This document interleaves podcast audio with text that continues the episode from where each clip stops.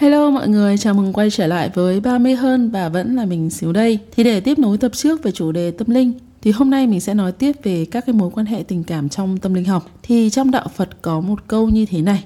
Đấy là trăm triệu hạt mưa rơi không hạt nào rơi nhầm chỗ.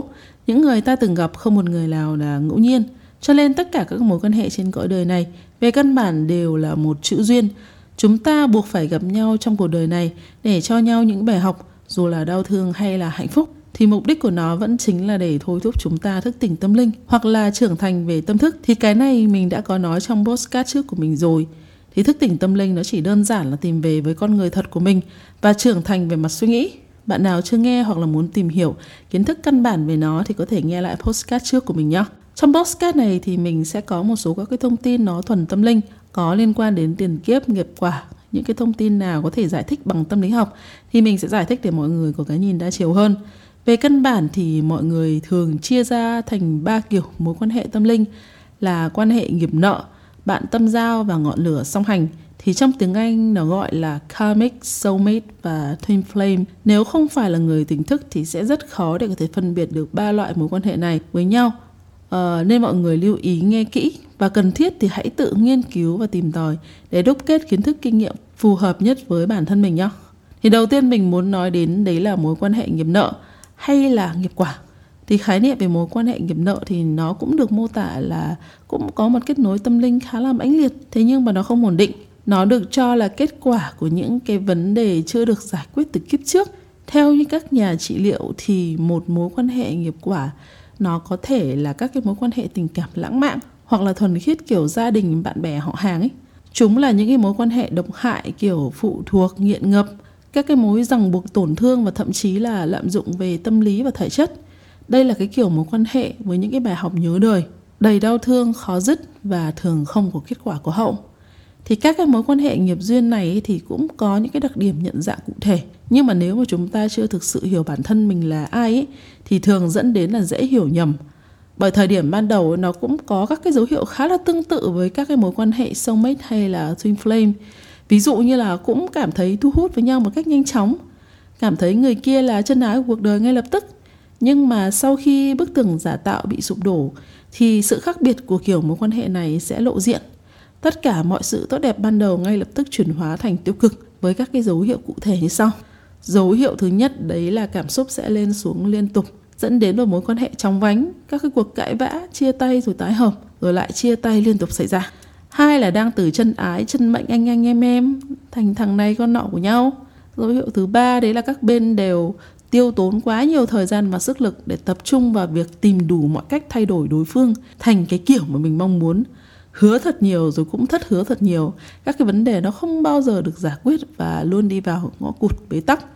Dấu hiệu thứ tư, đấy là cảm thấy dần mệt mỏi, bế tắc nhưng mà lại không thể nào kết thúc nó nguyên do khiến cho các cái mối quan hệ kiểu như này nó thường khó rất khoát thì đa phần là bắt nguồn từ cái tôi quá cao, không muốn nhìn nhận vào cái sai, cái thiếu sót của bản thân, mà chỉ tập trung muốn thay đổi người khác để đạt được các cái điều kiện tiêu chí mà mình mong cầu. Chúng ta thường có xu hướng hiểu nhầm cái cảm xúc cao trào lên xuống đó là cái sự bộc phát của cảm xúc yêu thương, lấy cái lý do là yêu nhau, nợ nhau để bám víu và giải thích cũng như là chấp nhận cho những cái đau khổ mà mình đang phải trải qua. Cái niềm tin này sẽ càng ngày càng được củng cố vững mạnh hơn khi mà họ liên tục gặp một cái kiểu loại người và trải nghiệm những cái đau khổ tương tự lặp đi lặp lại. Có nghĩa là đôi khi mình bỏ nó rồi, nhưng mà mình vẫn gặp lại cái hoàn cảnh tương tự với những cái thằng khác. Thì điều này nó khiến cho chúng ta mất tự tin và tin rằng số mệnh của chúng ta là số khổ thì cá nhân mình từ nhỏ đã là người buộc luôn phải sống vượt qua nghịch cảnh rồi. Nên là mình đã quen và mình không thể chấp nhận cái quan điểm trên. Tiền kiếp là cái thứ mà chúng ta không nhớ không thể kiểm chứng. Vậy mắc cái gì mà chúng ta phải bám vào nó để chấp nhận cuộc sống khổ đau cả đời đúng không? Chính điều này nó đã thôi thúc mình tìm hiểu thêm về nguồn cơn thực sự là như thế nào. Rồi mình nhận ra thực ra ấy, có thể không có cái gì gọi là nợ tiền kiếp cả. Chúng ta thực chất chẳng cần phải quan tâm đến nó mà cái mà chúng ta cần phải quan sát chính là bản thân của mình. Với mình thì chúng ta như thế nào thì sẽ thu hút những cái kiểu người tương tự như vậy vào trong cái cuộc đời của mình. Nghe có vẻ khó nghe và khó chấp nhận, đúng không? Bởi nào ai muốn nhìn mình là kẻ xấu đâu. Nhưng mà thực sự nó là như vậy. Khi mà chúng ta tiếp cận với các cái mối quan hệ nghiệp duyên ấy, nó chính là một trong những cái dấu hiệu cực kỳ rõ ràng. Chỉ cho chúng ta thấy là bản thân mình đang có vấn đề. Tại sao mình thích những cái kiểu người như thế này? Mọi thứ chúng ta đang thu hút, nó đang sai thì có nghĩa là cái mong cầu của chúng ta nó là sai. Nó đồng nghĩa với việc là mình không đang thực sự hiểu bản thân mình là ai và mình thực sự cần cái gì. Một cái môi trường không phù hợp, nó cũng không có khả năng cung cấp cho chúng ta những người hợp với chúng ta. Ví dụ, bạn đang sống trong một môi trường toxic, xung quanh toàn mấy cái đứa kiểu sống tệ, lợi dụng lẫn nhau thì môi trường đó nó sẽ không thể cung cấp cho bạn một người tử tế được trừ khi vô tình số mệnh sắp đặt bạn ghé qua môi trường của người khác hoặc là người khác vô tình ghé qua cái môi trường của bạn. Thế nhưng mà dù thế nào ấy thì để đạt được hạnh phúc thì bạn vẫn phải từ bỏ cái môi trường cũ thay đổi và bước vào môi trường phù hợp. Thì để giải thích kỹ hơn thì mình ví dụ như thế này để cho mọi người dễ hiểu nhé khi mà chúng ta không hiểu bản thân của mình là ai ấy, thì chúng ta sẽ không hiểu được kiểu người phù hợp với mình là ai. Chúng ta sẽ luôn chạy theo những cái tiêu chuẩn mà người khác hay là xã hội đề ra khi mà chúng ta tiếp cận và bước vào mối quan hệ bằng các cái điều kiện ấy, thì chúng ta cũng chỉ là các cái điều kiện với cái đối tượng mà chúng ta thu hút vào thôi. Ví dụ, bạn là đàn ông, bạn muốn dùng tiền để thu hút phụ nữ ấy, thì tất nhiên bạn sẽ chỉ thu hút những cái người thích tiền của bạn thôi. Hay bạn dùng nhan sắc để thu hút ấy, thì cũng chỉ sẽ thu hút được những cái người mà thích nhan sắc của bạn thôi. Bạn muốn một người đàn ông thành công trong sự nghiệp, thì anh ta cũng tìm tới bạn vì bạn đủ tiêu chuẩn làm vợ, thay anh ta chăm sóc gia đình để anh ta nó sự nghiệp việc thu hút này nó là một dạng nguyện ước nhưng mà tự phát, thì tiếng anh nó là manifest. Mình chắc chắn sẽ có một cái postcard giải thích về cái sự phức tạp trong manifest, về cái hậu quả tồi tệ mà nó mang lại nếu mà bạn nguyện ước không đúng những cái thứ mà mình dừng đáng nhận. Trong mùa 1 tập postcard thứ 11 của mình ấy, thì mình đã giải thích về các cái mối quan hệ nghiệp quả độc hại này rồi. Mọi người có thể quay lại và nghe. Còn tóm lại thì thực tế nó phũ phàng, mình thế nào thì mình nhận thế đó ví dụ, nếu bạn là kiểu bất an, anxious luôn cảm thấy mình phải cho đi, phải hy sinh thật nhiều để được yêu thương, thì bạn sẽ dễ thu hút những cái đứa lạnh lùng, không quan tâm đến người khác là abandon thì hai cái kẻ giả tạo, một người vì muốn được yêu thương, nên làm mọi thứ để vừa lòng người khác ấy. Còn người còn lại thì cần cái sự đeo đuổi, phục tùng để cảm thấy bản thân mình có giá trị và an toàn.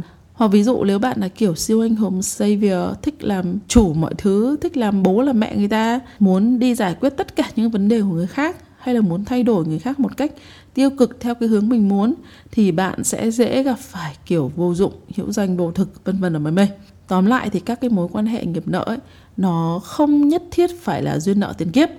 Nó có thể diễn ra với nhiều đối tượng, lặp đi lặp lại nhằm mang đến những cái bài học tương tự, với mục đích là vả mặt chúng ta cho đến khi nào mà chúng ta tỉnh ngộ và học được bài học, để chúng ta có thể buông bỏ chấp niệm, tìm về với những cái người mà chúng ta thực sự cần và hợp những người này có thể là những cái kiểu người không đúng với gu kiểu mẫu mà chúng ta đã từng đặt ra.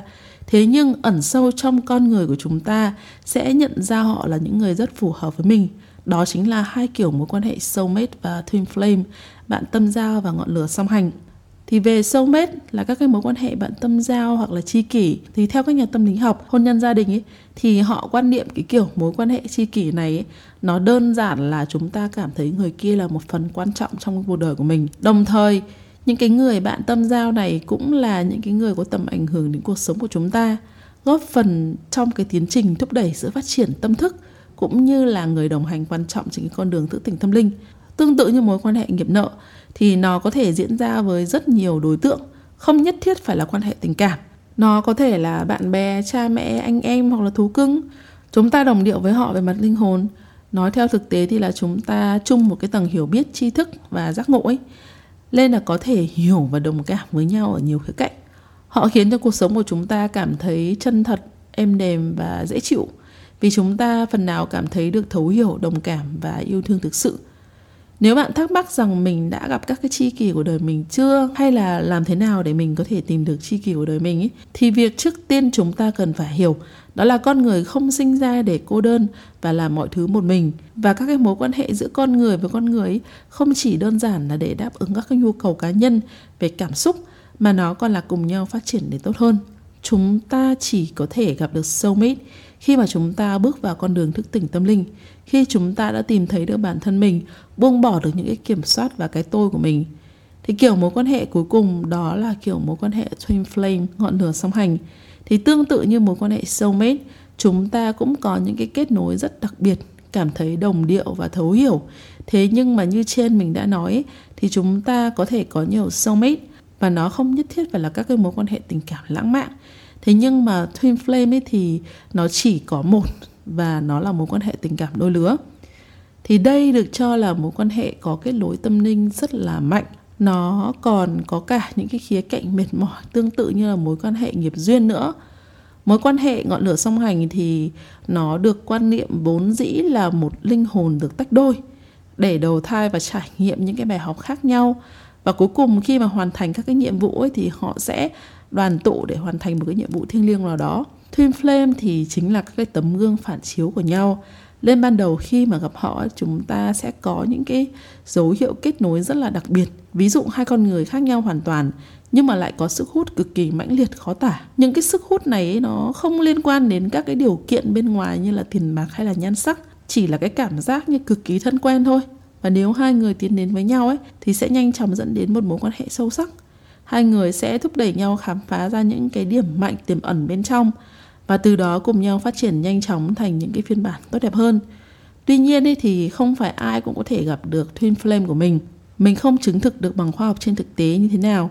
Thế nhưng mà trong tâm linh ấy, thì người ta cho rằng chúng ta có thể gặp được twin flame của mình khi mà chúng ta hoặc là họ tự nguyện cầu được gặp một nửa thực sự của mình nguyện cầu này có thể là vô tình tự bộc phát hoặc là có mục đích cụ thể.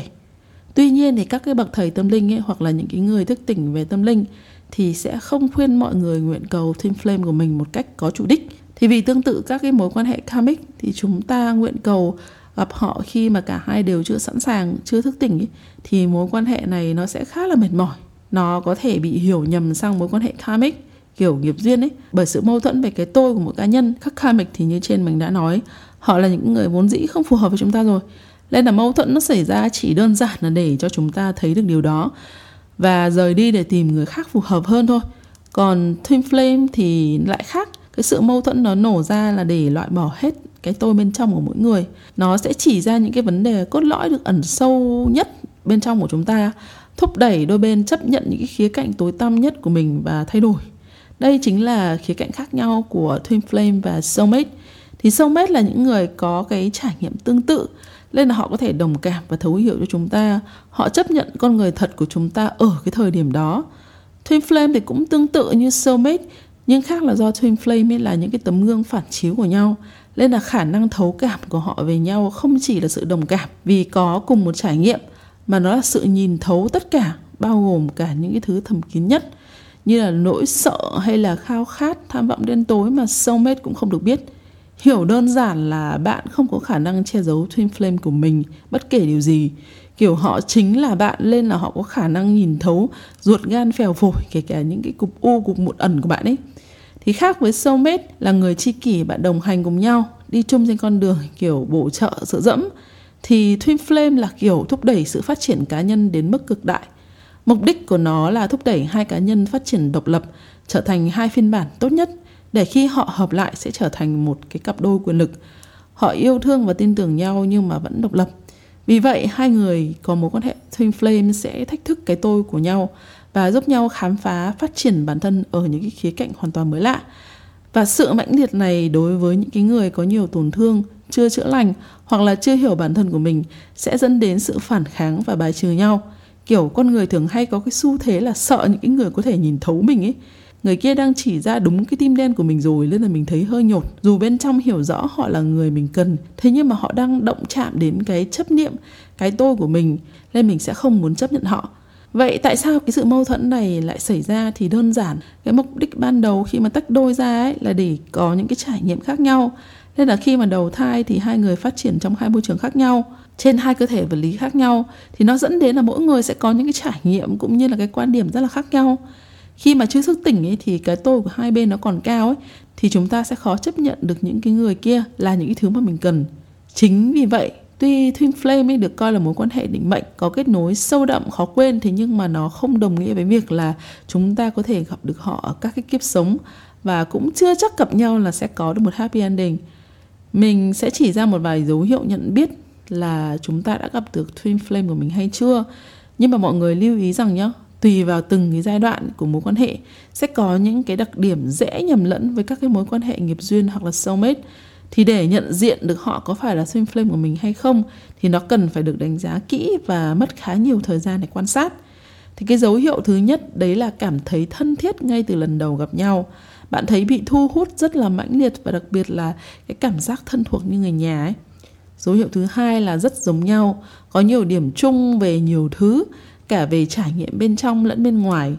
Dấu hiệu thứ ba là cảm thấy bản thân mình được hoàn thiện hơn, vì bạn và họ sinh ra và trưởng thành ở những cái môi trường khác nhau, nên là hai người có thể chỉ cho nhau thấy những khía cạnh còn thiếu sót của nhau, như là kiểu bóng tối của họ sẽ được bổ sung bởi ánh sáng của bạn và ngược lại.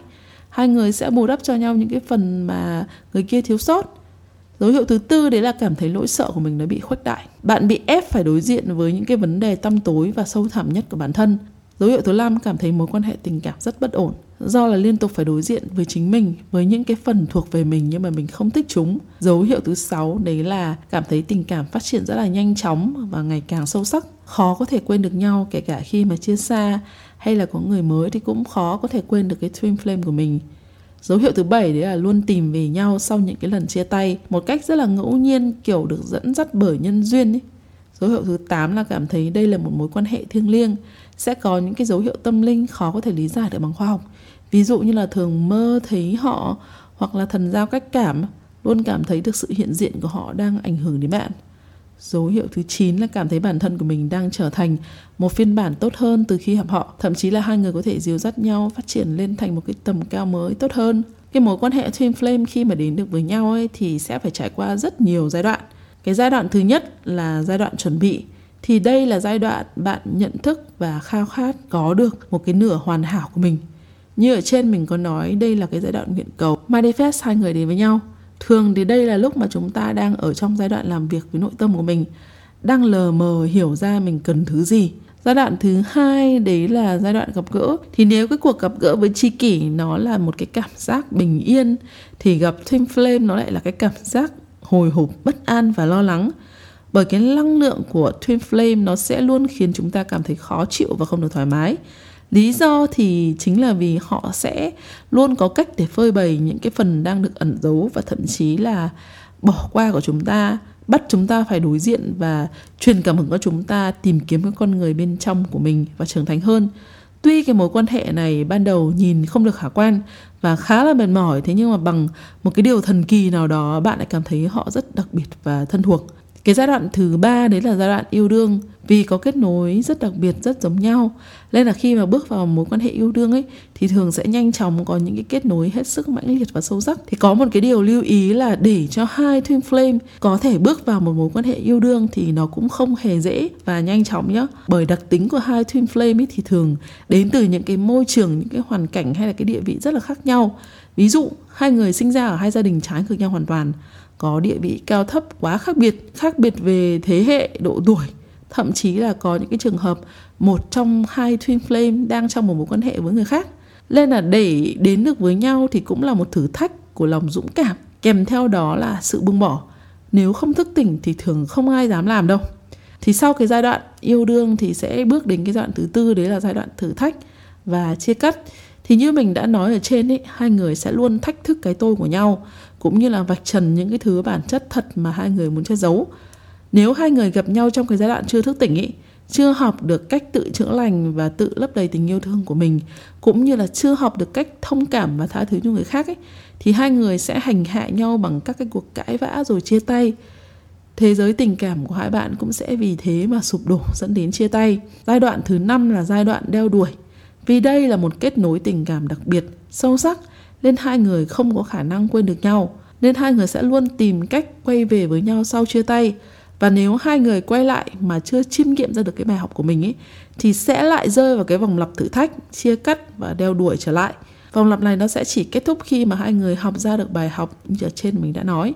Thì giai đoạn thứ sáu là giai đoạn chấp nhận. Khi mà những cái bài học nghiêm túc được nhìn nhận, cả hai hoặc là một trong hai sẽ chấp nhận những cái thứ thuộc về mình, bao gồm cả những cái thứ mình không thích học cách yêu thương và thay đổi chính mình, thì giai đoạn này mỗi người sẽ chỉ tập trung phát triển bản thân và dần dần buông bỏ và từ bỏ những cái chấp niệm hay là những kỳ vọng với twin flame của mình. Giai đoạn thứ bảy là giai đoạn đủ đầy, thì đây là hành trình khi mà cả hai hoặc là một trong hai đều đã học được cách tự lập và trưởng thành. Nếu cả hai đều học được bài học của mình và quay lại với nhau, thì hai người sẽ có một mối quan hệ sâu sắc và tốt đẹp. Nhưng mà nếu mà một trong hai người không thức tỉnh hoặc là không học được bài học của mình ấy, thì người thức tỉnh sẽ là người ra đi và có được hạnh phúc với soulmate nếu như họ muốn. Còn người còn lại sẽ tiếp tục đối diện với các cái bài học và karmic của mình. Tóm lại thì dù là mối quan hệ nhân duyên hay là nghiệp nợ từ kiếp trước hay là thậm chí là định mệnh, thì cái quyền quyết định nó vẫn luôn được đặt ở trong bàn tay của chúng ta. Chấp nhận nó hay là từ bỏ nó, bạn muốn làm gì cũng được nhưng mà có một điều mà mình muốn mọi người ghi nhớ, đó là hãy luôn bỏ thời gian ra để hiểu bản thân của mình. Chấp nhận những cái thứ tâm tối của bản thân tương tự như những cái tốt đẹp. Học cách thay đổi nó để biến điểm yếu trở thành thế mạnh. Hãy học cách yêu thương và tha thứ cho người khác như cách mà chúng ta yêu thương và tha thứ cho chính mình. Tự lấp đầy tình thương và trở lên độc lập sẽ luôn khiến bạn gặp được những cái đối tượng phù hợp. Hy vọng mọi người thích postcard này và hẹn mọi người postcard sau với chủ đề nghiệp quả.